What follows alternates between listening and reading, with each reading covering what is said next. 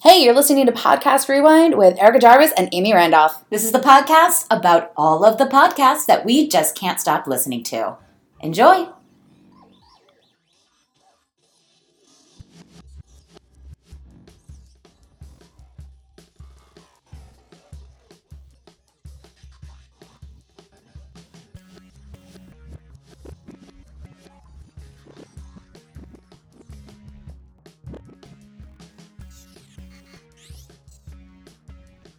Hey guys, welcome to episode 10 of Podcast Rewind. I'm one half of your hosts, Erica Jarvis, writer and creator of the blog My Revamped Life. I'm Amy Randolph, the other co host of Podcast Rewind. We're here to talk to you about all our favorite podcasts. And we just really can't stop listening or talking to them about them. And it's a holiday season. So there mm-hmm. have been lots of times in my room wrapping presents, listening to podcasts, and getting excited about listening to more. Absolutely. So it's Friday right now that we're recording, but we're going to release this one for you guys on Christmas Eve on Yes. Sunday on our normal drop day. So hopefully you're all having a wonderful time with your friends and loved ones, uh, celebrating Christmas. And Yes. maybe you're listening to this Christmas morning after you've unwrapped all the presents and the kids are playing and you just got to have your podcast. Yeah, and stay warm with a podcast or two That's and maybe right. a drink or two. A drink or two. Let's talk about drinks. Let's talk about beverages. Let's talk about it. So I had a late night out last night. Not gonna lie, but in the spirit of the podcast and in the spirit of hair of the dog, yep. I am having coffee with some Irish cream. Very lovely. I am having some iced coffee. I got a call from my dad earlier this morning asking if I could go run some errands for him here in Orlando. So Uh, gotta, you stay a little sober for gotta this one. drive, driving. I gotta drive, round out those Christmas gifts.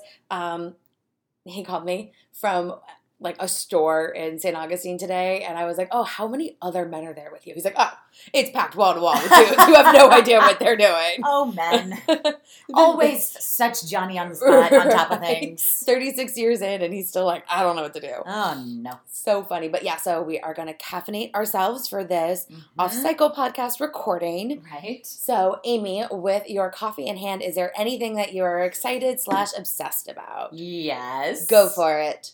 I'm about to make you ridiculously jealous. Okay. So I was out last night, like I said. Uh-huh. I was at a bar with a, a good male companion friend of mine. Uh huh. And we have been to this bar before, he and I. it's right around the corner from our apartment where we live. Okay. It's in uh, Davenport, Florida, if you will. Uh, good old Polk County. Mm-hmm. Um, so we've been to this bar before and we walked in and we're like, it looks different in here. And, but like, why? What's going on? Come to find out, this bar was an episode of one of your favorite shows. Oh, I'm so Yes. jealous. Bar Rescue Rescue. on Spike. Fuck, I'm jealous. Okay, Can you tell me what bar it is? okay. So it used to be called Lucky Leprechauns. Oh my god, up on Up- yeah. up by Posner. Yes. right. It's now called Lucky's Corner Pocket, and it's all about like pool. uh huh.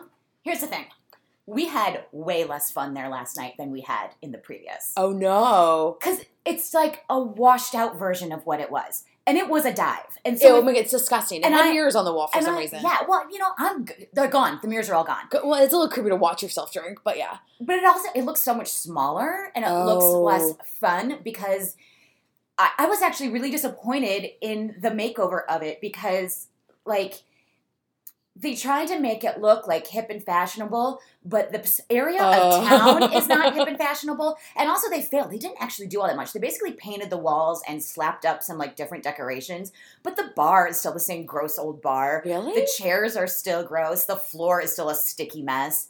And I don't know how long ago the episode was shot, so I don't know. I know like- that they like were doing a bunch in Orlando. Yeah. So if here's the thing, he and I, this guy that I was out with, we like dive bars, like smoky old nasty bars.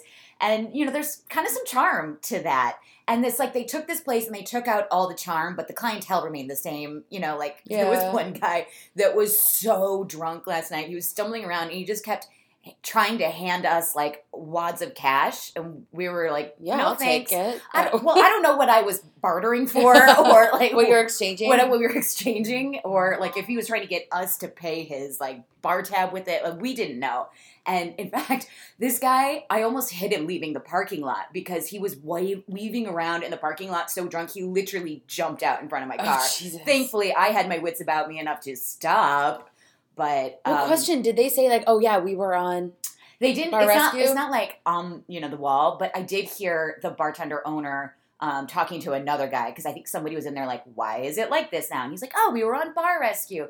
And so then the guy that I was with and I like we pull out his phone and we start googling Yeah. like or YouTubing sections of the show. So we were like watching them and like looking around the bar and like trying to hide it because the bartender slash owner kept coming over and like. Okay. You know, very personable and hi, what's your Uh-huh. name? I'm Roger. I own the place um, which turned out, by the way, like I said, we used to we've been to this bar before, and this guy had one time tried to hustle us into joining his pool league and like Oh, bought yeah. us shots and stuff. He's the owner, turns out. oh, okay. Um, but anyway, I knew that you would love that story I'm because so you love that show, and I it's right around the corner. Jack John Tapper was here. I just love hearing him. scream at people. Shut it down. Shut it down. Yes. So if you haven't seen the show on Spike TV, you have no idea what I'm talking about. No, so John Tapper is, you know, Oh, a Taffert, I said Taffert. Tapper. Okay. well, not a cousin of Jake Tapper. Jake John Tapper. Is a basically world renowned uh, restaurant Like bar bar guy and just can go in and change things up and really pay attention to like okay you've got a dive bar in this area um, the clientele around here the median average like income and figure all of that kind of stuff out and be like no martini bar is not right for this area or you're doing it wrong you have a dive bar you should have a martini bar Yeah. changes everything up and generally helps people Yeah, just think like Gordon Ramsay's like Yeah. Restaurant Nightmares show. It's that, but this dude does it with bars. drinking Yeah. Nice So that's what I'm obsessed with. Very cool. Well, I am just obsessed with the fact that it is holiday season. Mm. Um, we went and had a little Friendsmas yesterday Yes. with one of our dear friends, Beth, who crushed it. And may I say, I think she might have won. Friendsmas She did this a great year. Job. I am sitting on my new podcast rewind logoed blanket. Yeah, so she got us blankets, one that says Podcast Rewind and like has our logo on it. And then she also got me my own for my blog for my revamped life. Mhm. But what I loved was the wine glasses she gave us for Drunkasode. for. So now we have our own, you know, if we're chilly in the podcast nook, you can wrap yourself up in a blanket and sip out of your Drunkasode wine glass.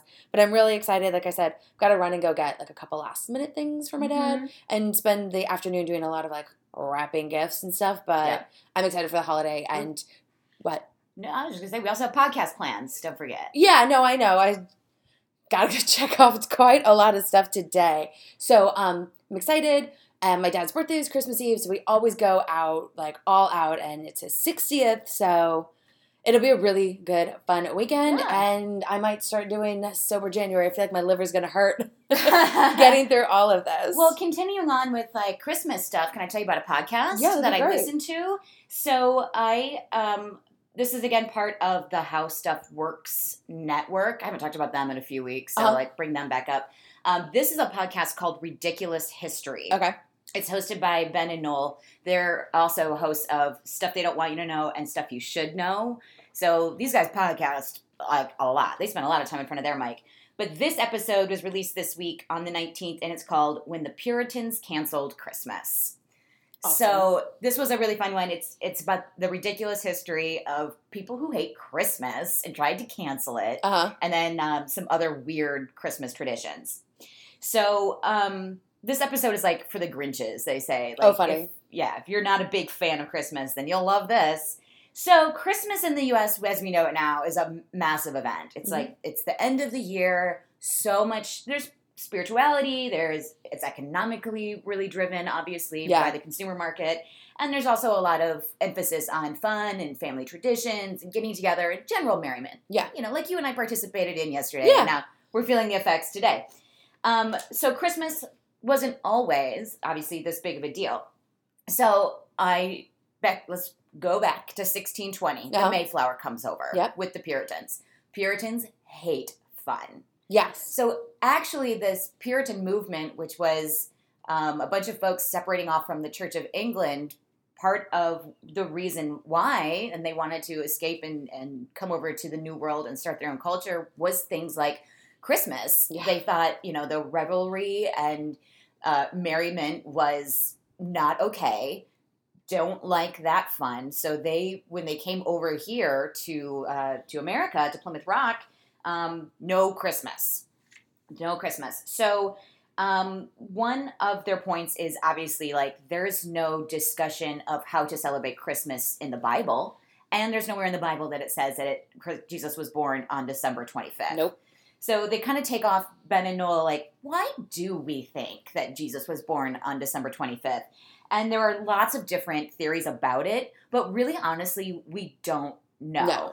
But really what you can if you and I've heard this before, I think we all have that this kind of end of the year winter solstice Yeah. had been many pagan uh, religion traditions previous. So basically, everyone kind of agrees that Christians use Christmas as a spin-off. Yep. You know, like, okay, you guys are already doing like so when the Christians are trying to go around the world and convert these pagan uh, Mhm. peoples to Christianity, they're like, hmm, how can we convince them? What can we do? Yeah. And basically, it's like, oh, you guys throw a big end of the year party. Oh, we do too. Our Lord and Savior was actually born at the end of the Uh-huh. year. So stop like dancing around your little fire pit and come over here to the nativity. Yep. And let's put a tree in our house and on and on. And um, so then Christmas. Okay, but back to the Puritans. So they hated Christmas so bad that in 1659 they passed an official ban on Christmas. And anyone found caught celebrating Christmas in any way was going to be fined five shillings per infraction. So, like, if you were doing two fun Christmas things, you had to pay 10 shillings. Not fair. Um, but in true tradition of any sort of prohibition movement, people like went underground and secretly were oh, practicing course. Christmas Absolutely. in their houses and you couldn't be found out. So, like, can you imagine like secret Christmas? Like, shh, That's where Secret Santas come from, obviously. everybody, like, careful with the wrapping paper. Right. Go slow. Don't make any Exactly. noise. Don't crinkle that bow. Right? Um, okay, so then um, Puritans, I wrote down, are playing the fun police. But that was only like up in the Massachusetts area. So, for instance, down in Virginia, the Puritans that settled down there, they're like, Christmas is fine. Yeah. Come on, guys. It's the end of the year. Let's lighten up a Yeah. bit. So it was just these Massachusetts Puritans. Um, and people were, like I said, it wasn't even successful. People were quietly celebrating Yeah. their homes. Probably the same, like, motherfucker Congress people that banned the thing were the ones that went home and celebrated with their families. Uh-huh. Just like nowadays with, you know, congressmen, they're like, let's ban gay marriage. Oh, but I got Oh, caught in a bathroom yep. getting blowy. Uh huh. Uh, okay, so anyway, that law was abolished in 1681 because it's just sort of silly, and also because so many more Europeans were Coming um, over. coming over into the New World and like, what? You guys don't want to fucking do Christmas? Yep. Nah, nah, no, no, no, you guys, we're doing Christmas. Oh, So- yeah. Oh, I'm sorry, we're doing Christmas because No they're. Europeans. you love it when I do accents on the podcast. Um, uh, so, but then going on, like even after, like, okay, we can celebrate Christmas. It still wasn't what we know of it today. Yeah, like the red and So, green. I even like even Congress used to work on Christmas all the way up to the late 1700s and into the early 1800s. Like December 25th was, yeah, a day, but maybe more like Labor Day, where some Uh-huh. people are going to work and some people aren't. But if there's you know shit to be done, you got to go to work. Um, so it wasn't until 1870 actually that Christmas was declared a national holiday. And it was also around that time that people started doing gifts. Because before that, it was just gatherings and, you know, Okay. family and, um, but the gifting, we give one that, which all comes out of that frankincense, gold, and myrrh that they gave, the shepherds gave Jesus. So Honestly, now I've the- got to buy Bluetooth headphones for everyone in my fucking family. Um, I know you like The Simpsons, but the Family Guy episode where they do the birth of um, Jesus and the three wise men come up. My brother one day in church, like we're like watching everything, and he looks at me and goes, "Gold, Gold? You want gold? I like frankincense. Five dollar budget, man." this guy brought gold. Uh, There's always that one friend that's gonna Yep. Show everyone yeah. up. Yep, that's right. So, um, so then they kind of went into just other weird Christmas traditions around the world. Um, do you have any idea what Krampus is? Why So- does it sound really familiar? Well, a movie came out a few years ago. Yeah. So the the guys, the hosts, were like, "Well, there was Krampus, and and finally, like, it got spot blown up, but everyone knew what it was before that. But its spot got blown up when they put Oh. out the movie, and I was like, "Is there something I don't know about?" So I was Yes. I, that's why I'm asking you. So okay, we don't know. We'll Google it later. Okay. Um, so Krampus. Krampus as like a underground. It's that movie. I think was really dark. Obviously, I didn't see it, but don't Google it now. We'll Google it later. Oh yeah, Yeah. that does look dark. Okay, see, she's got to Google. Um, then there's also this custom in Spain called the poop log. So you have like a hollowed out log and you feed it every day, which as I started talking about this, I was like, oh my God, are people shitting in a log? What? No, you feed it with like candy and treats every day. But then Oh. on Christmas Eve, you put the log in the fireplace and it literally poops out everything that you've put into it over like and you have to feed the log or it gets mad at you. I'm just really know. thinking of Mr. Hanky Weird now tradition. South Park. Uh, and then I didn't know this. So Japan is like massively into KFC at the Christmas time. And also, I guess in Japan, Okay. it's less of a Christian celebration. You mean. Kentucky Fried Chicken? I do mean Kentucky Fried. Chicken as KFC with the Colonel, that guy. Have they ever had sushi? It's delicious. Right? Um, so I guess in Japan, though, Christmas is less of a celebration of the birth of Jesus and more like Valentine's Day. Like it's a very romantic holiday. And the big thing is to order in KFC, Kentucky Fried Chicken. And like they didn't, they said, is it a bucket of chicken and the mashed potatoes like here? yeah, you got to do the whole family style. do, you know, do you get sushi in a bucket over there? I, we don't don't know, but they they were gonna Google that one themselves. funny. Um, and then like nowadays, this war on Christmas because there are some people out there with kind of that old Puritan belief of the uh, uh, you know economically driven, consumer driven is what I'm trying to say. Practices of Christmas or taking away, you know, keep the Christ in Christmas. Those He was people. never there to begin with. Uh, yeah, exactly. He wasn't born in. He was probably born in the spring, by the way. yeah. Um, so how it's still kind of that war still kind of like rages that the Yeah. Puritans were originally fighting. This whole war of Christmas, or saying Merry Christmas or Happy Holidays. So whatever the fuck you want. If you want to tell me Happy Hanukkah, I'll be like Shalom, L'chaim, like Right. whatever. Whatever. So yeah, that was ridiculous history. Why the Puritans canceled Christmas. So funny. I actually um, posted a video on my Facebook wall the other day of one of my favorite shows slash podcasts, Adam Ruins Everything. Mm-hmm. And he did one very similar that was like Adam Ruins Christmas. Yeah. Put the Christ back in Christmas. And it was funny because the whole thing was done in animation and as if they were all like the Peanuts characters from like their Christmas story. It was really funny. But yeah, I didn't know about a handful of those things, but just like, yeah, people were canceling Christmas left and right for no reason other Right. than having no fun. yeah. Why do you hate fun? Don't hate on fun. Seriously. Well, speaking of fun, Yes. I took a chapter a little bit from your book today. I'm doing Mhm.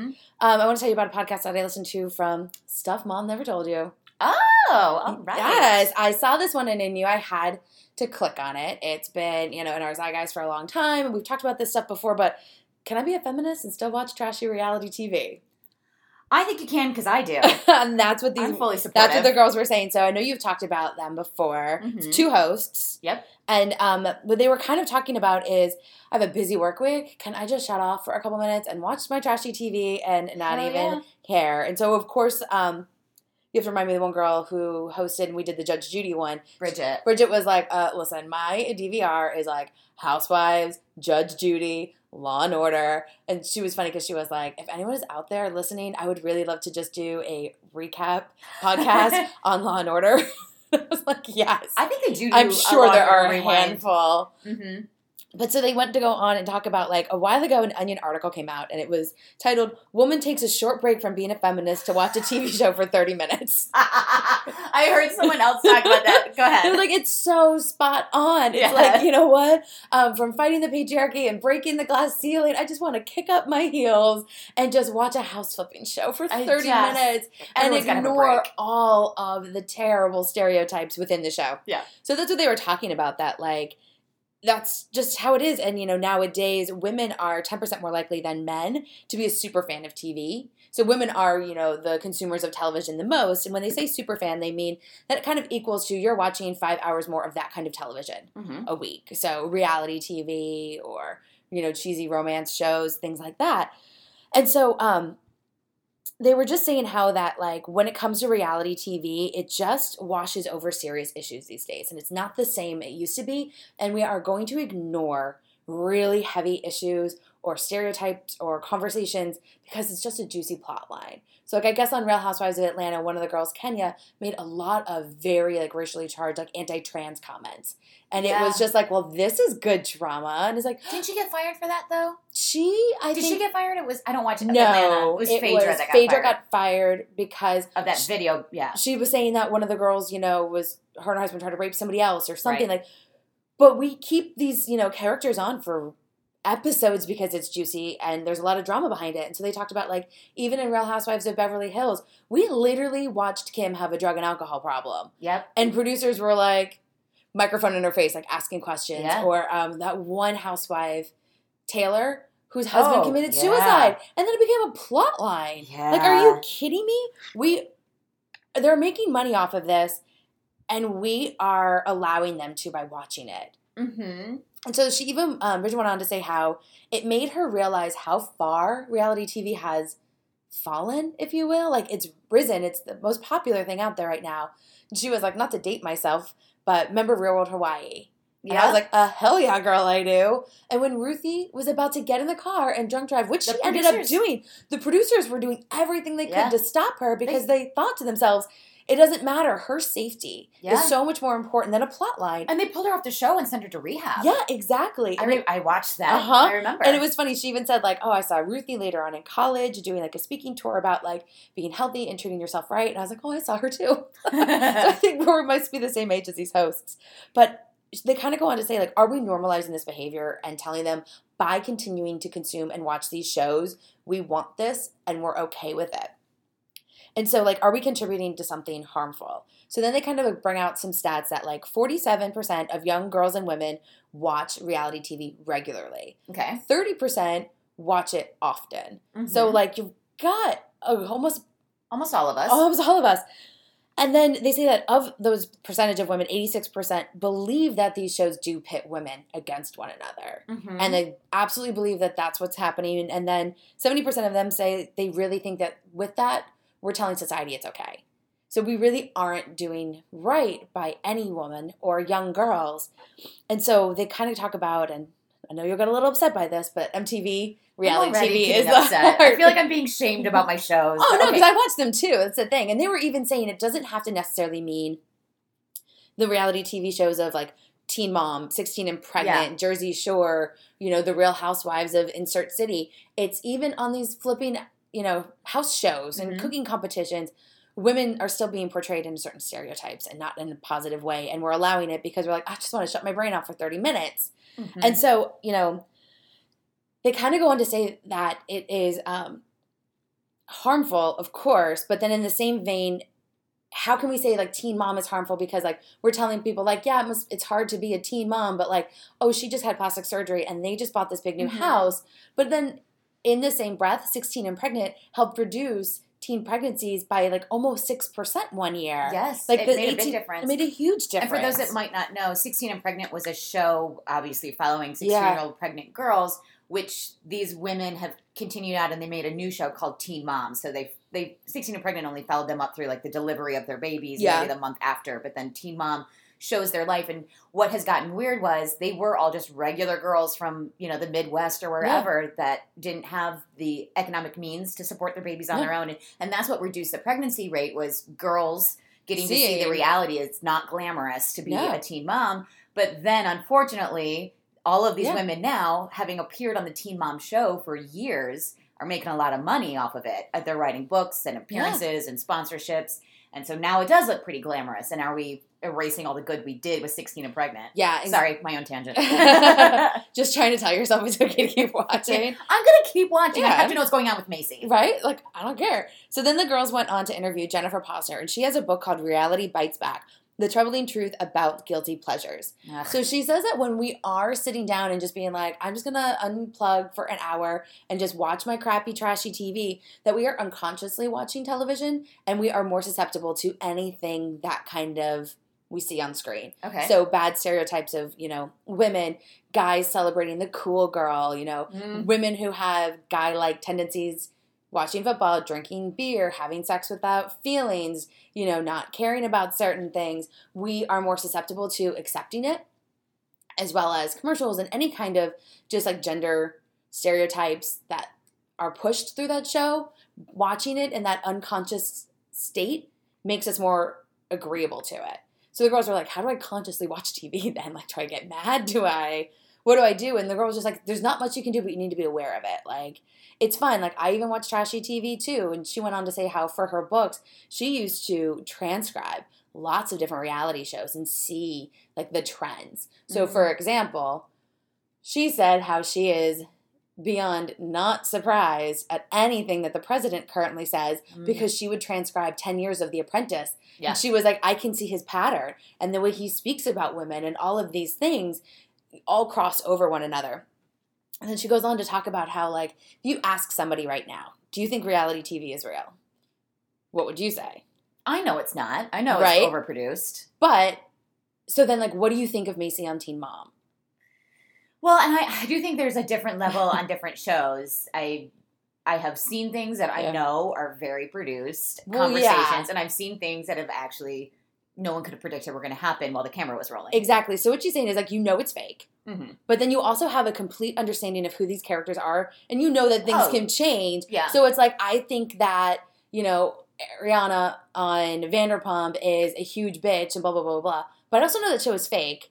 But I still have a very permanent feeling and reaction to these characters, Yes. as if we do really know them. But we're forgetting that conversations are dubbed. Like we talk about it all the time when you're watching Bachelor in Paradise, and you see you know Claire crying to a raccoon, and TVs being spliced God, was so together. And So you know, when somebody's getting a phone call that their dog just died and you see them crying, but later they're fired on The Apprentice because they were caught crying on the job and Yeah. they splice everything together, splice totally different conversations. We know all of that. Yeah. But that doesn't mean I think that Scheana's a nice person on Vanderpump exactly. Rules. The editing still- machine is real. Exactly. I know that we all agree who the villain is on all these different reality shows because we were edited and made to uh-huh. they were edited and we are made to Yeah. believe that because the producers took all of the wealth of film that they had and they created the story that they wanted Mhm. me to see. yeah. So I also think that Scheana is terrible. I think Katie is an evil whore. right? But when it comes back to the editing, maybe she is nice. Like we don't know. Don't know. They didn't show me that part. No, so they had a a really great conversation with Jennifer. But one of the things that really popped out to me was her talking about the Bachelor and the Bachelorette. Yeah. And how it is probably the worst thing that's ever happened to women. and how this franchise hurts. it hurts, cuts deep. How this franchise has been on for a very long time. Yes. It's like one of the longest running dating kind of shows. And how in the beginning it was a cattle call for women. Mm-hmm. Hey, sad and alone, you can't find anybody. You want to come try to maybe Come see if this guy will love you, but you've got to compete for all of these dates. Mhm. And how she said that, you know, with these shows, she's definitely gone back and done the transcribing and seeing the same things over and over again. Almost every single woman who's 24, beautiful, still has so much of their life ahead of her, always says, I just don't want to die alone. Yeah. What's wrong with me? Why can't I find love? Because we're being convinced through these shows, well, if you don't have love, you're sad and alone, and you shouldn't be happy, and that you will die alone. But that's actually not true for so many different reasons.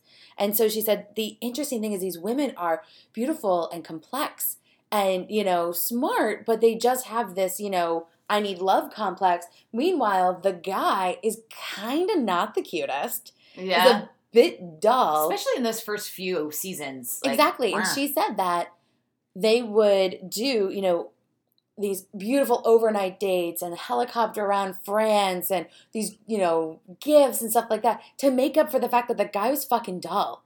And why these don't work in the end. Is because once you get home and the limos stop and there's uh-huh. no fancy dates and champagne all the time, roses. you're looking across the table, you're like, oh my God, what did I do? You kind of suck. you suck. And so it was such a great conversation to hear. Like, yes, fight the patriarchy, be a feminist.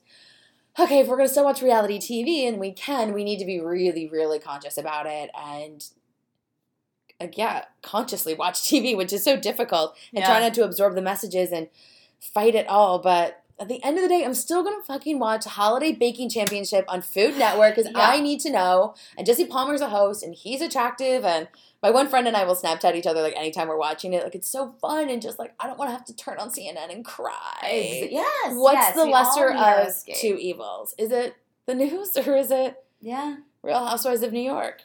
All right. Well, with that question looming, you want to do some pop ups? Yeah, that'd be great. Um, let me pop up something for you. Well, I'm going to save this one because it's another feminist, and oh, let's just talk about something else. Let's Yeah. talk about murder. Sure. Um, I wasn't going to talk about them, but I just listened to it last night and today. My favorite murder. I know Uh-huh. I talk about them all the time, but they just put out their 100th episode.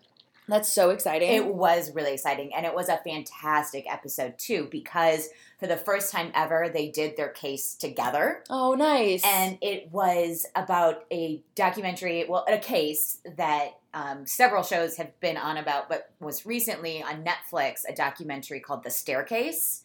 Oh yeah, Yeah, so I've read a bunch is- of stuff about it before. Yes, yes. There's lots of documentaries out there and like 48 hours episodes and things. I haven't watched Um, it. I this is the to. death of Kathleen Peterson, Uh-huh. who, uh, according to her husband, he found her at the bottom of the stairs. She fell down the stairs. Yep. Oh, really, Michael? Then why was her head hit seven times? Um, so uh, it's a the, the staircase on Netflix I've watched before, and it's fascinating. yeah. I highly recommend that. But they took that case, so they took the documentary and they took some other Mhm. documentaries and articles that have been written, and they did the case together. They kind of argued with one another too, Oh, because they've never done a case together before. Yeah. Uh, and also, the episode was so much fun because they started it off eating like a Carvel cake together, Yes, Carvel. which are delicious. But they were also it made Fudgy the whale. they were fully talking with their mouths full, like talking high in their mouths, and it made me go back and watch that SNL where Tina Fey goes on uh, Weekend Update and eats the sheet cake Yes. because she's like fuck everything. yes. Um, and I had forgotten that that was in response to the Charlottesville white supremacy. yes, riot. you're Um, right. because, because there's so many dumpster fires in 2017, Yeah. I forget which outrage is which Uh-huh. sometimes. I hear you. Um, but yeah, I went back and watched that video, so that one gave me a laugh and to hear my girls celebrate, and also it Uh-huh. was their Christmas episode. Fun. It was good. Did they change your mind in regards to your thoughts on the staircase? Yes, they did. Yeah. and I they also explained to me why. So in watching the documentary, I very much wanted him to get off for this, and I had a feeling that it was innocent.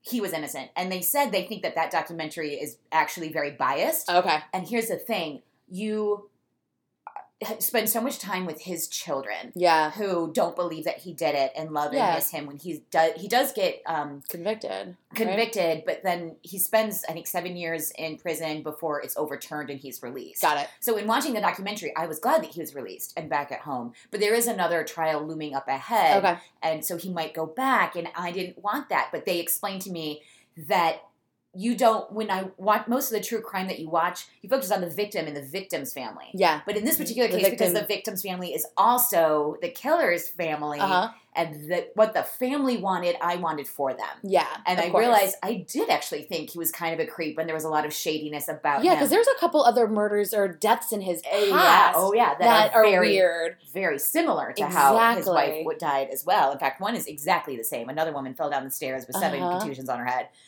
So I realized that I was emotionally manipulated into wanting to believe that he Uh-huh. innocent so badly that I did, and I just left it there. But when they opened it and unpacked it for me again, I was like, oh yeah, no, he's fucking guilty. Yeah. And they manipulated me. Oh, that happens all the time, even with like a 2020 that you're watching, and Uh-huh. somehow you're starting, you're like, no, oh, I really hope he gets off. And they're like guilty, like, oh, I'm sad for him.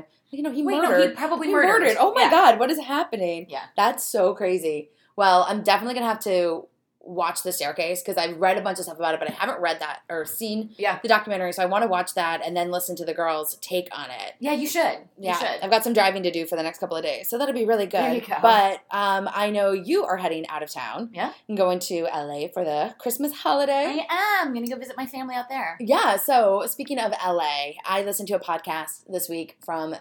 Do you ever like play on Facebook and you see um, like Cracked pop up and they've got funny videos and things like that? Mm, it's cracked apostrophe D, right? I think so. or without me, something just weird know. spelled about it. Cracked. Okay. Sure. So you can also Google the Crack podcast. Oh, And so this is um, the host Alex Schmidt, and he comes on and talks about how he's really excited for this podcast. It's Mhm. totally different than what they've listened or what they've done in the past. So I have never listened to them before. I Mm-hmm. sought this podcast out on my own.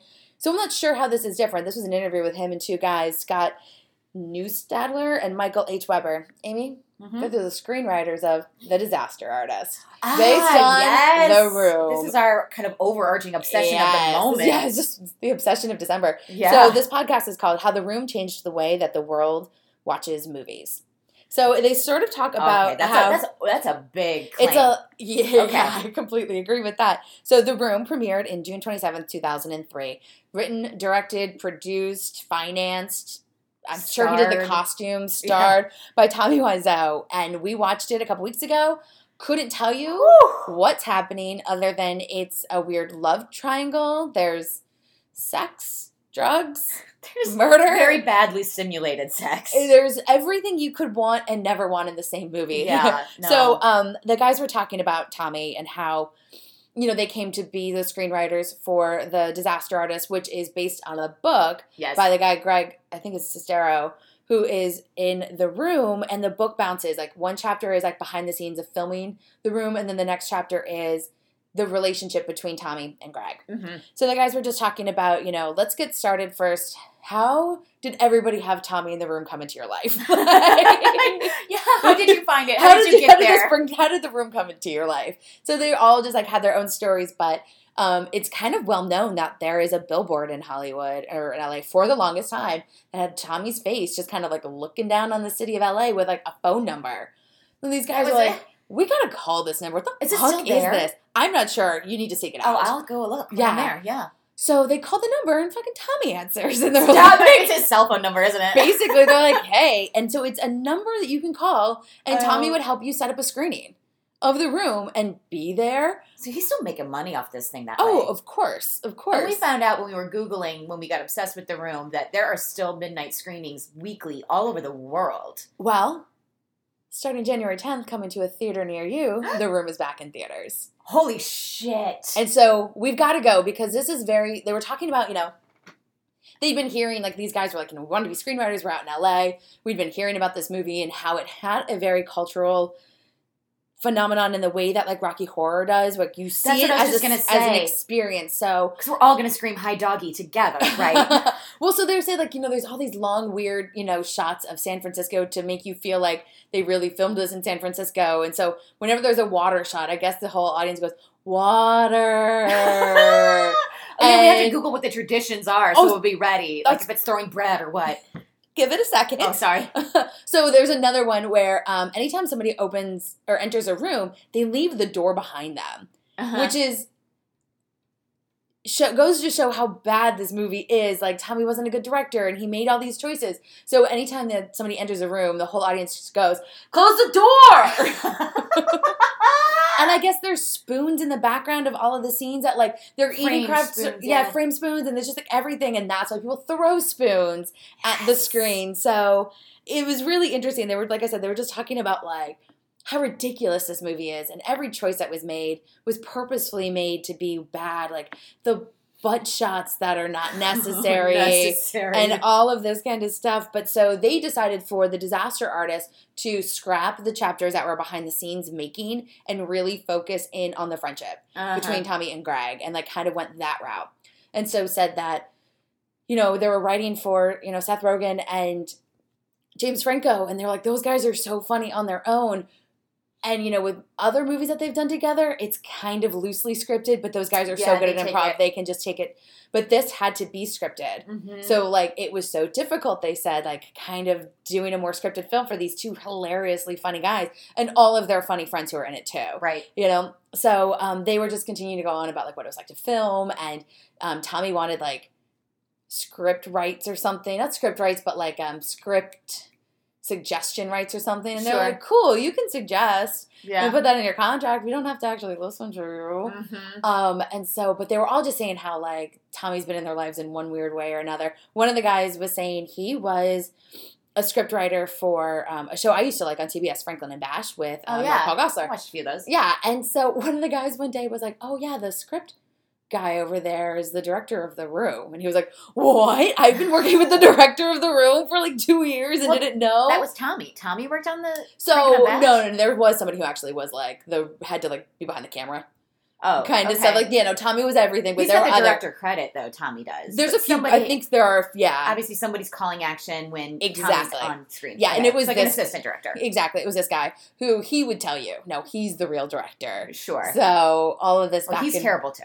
Yeah, none of them should be proud of themselves. The But- movie's terrible. Yeah, but he's gone on to do like a bunch of stuff, and I, clearly this was like a new thing for him when he did the room. Probably. And he's gotten a lot better now as like a script supervisor and doing all of these things. Um, but yeah, so the guys just talk about what it's like to know Tommy. You know, um, when they originally brought it to like the Toronto Film Festival, everyone was like, okay, cool movie. Why did James Franco have an accent? Like, I don't know what this is. Because if you don't know the room, you don't know the movie. Uh huh. So they were like, that was really good because now we went back and we put in in the beginning of the movie, like, testimonies from celebrities of why the room means so much to them. And just like Kristen Bell for like two minutes, like what the room means to her to help set up if you've never seen the room or don't understand it.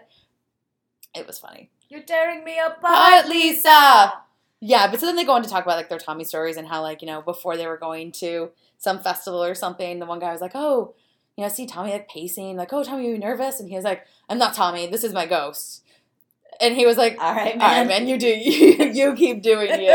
But like he's a weird dude. Like he says he's from New Orleans. He says he was like 20 when he made the movie. He won't tell anybody where he got the money. And they were like, "You're a 46 year old in this mm. film, by the way." I think that I mis- saw his ass. That man ate Yeah. no spring chicken. that that's that mystery. I think is part of the fascination of Yes. the whole thing. Exactly. So But yeah, it was like a 30 minute Oh, um, yeah. interview with the guys. It was really good and to to hear their behind the scenes stories. all right. Yes. So lots of podcasts to talk about. Yeah, and you know we're gonna come back next week for a New Year's Eve episode with even more podcasts to talk about. That's gonna be a really exciting show. Um, but let's wrap this one up for now. Yeah, so guys, I hope you're having an amazing holiday wherever Yes. you are with your family. Don't forget to take lots of Instagrams of your gifts and your Mhm. holiday drinks, but don't forget to follow us on Instagram at Podcast RWD or on Twitter. And you can find us on Facebook at Podcast Rewind. That's right. You can take a look at what Eric and I are doing too with our family and friends over this holiday. You can find me at I'm Amy Randolph on Instagram or Twitter. Yeah, and I'm at Erica Jarvis. And so, guys, with that, have a great holiday, but don't forget, no matter what you do, to be, Be kind kind. and rewind. Goodbye. Merry Christmas. Happy holidays!